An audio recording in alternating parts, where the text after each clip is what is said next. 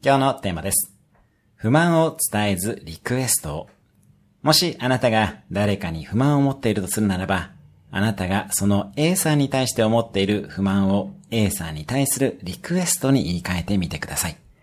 例えば、パートナーに対して愛情を感じないという不満があるのならば、一日一度は行動や言葉で愛情を表現してほしいと率直にリクエストをしてみましょう。なお、リクエストは半分くらいの可能性で断られても仕方がないという前提だと言いやすかったりします。不満は反感を生むだけですが、リクエストはコミュニケーションを生み出していきます。今日のおすすめ1分アクションです。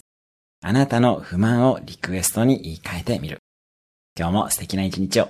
毎日1分で人生は変わります。